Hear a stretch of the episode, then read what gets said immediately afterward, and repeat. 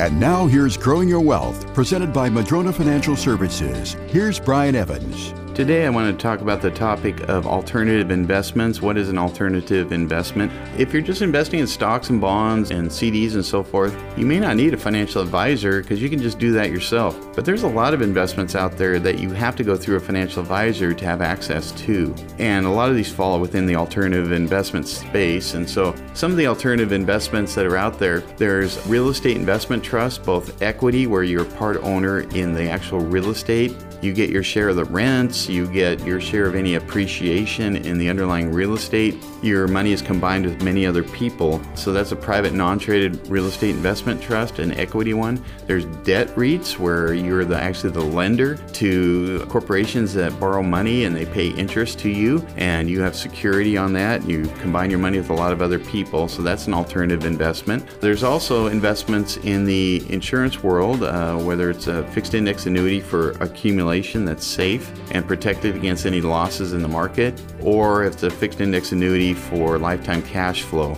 These are not things that you can purchase on your own and they can be a very important component in a financial plan. A lot of the, the assets that we work with our clients with and put into their plans aren't assets that they can access on their own. That's why they require going through a financial advisor, and hopefully, we're bringing a lot to the table with our income tax planning and everything else too. But that's just a brief discussion on what we're talking about when we're talking about alternative investments. Even the mightiest of trees can be blown over if they don't have strong roots, and the same is true for your investment plan. Can your plan withstand a financial storm? Go to MadronaFinancial.com and get started to request your rooted wealth analysis. You can also click on the chat button and ask us anything. We have a searchable library with answers to your questions. Visit MadronaFinancial.com.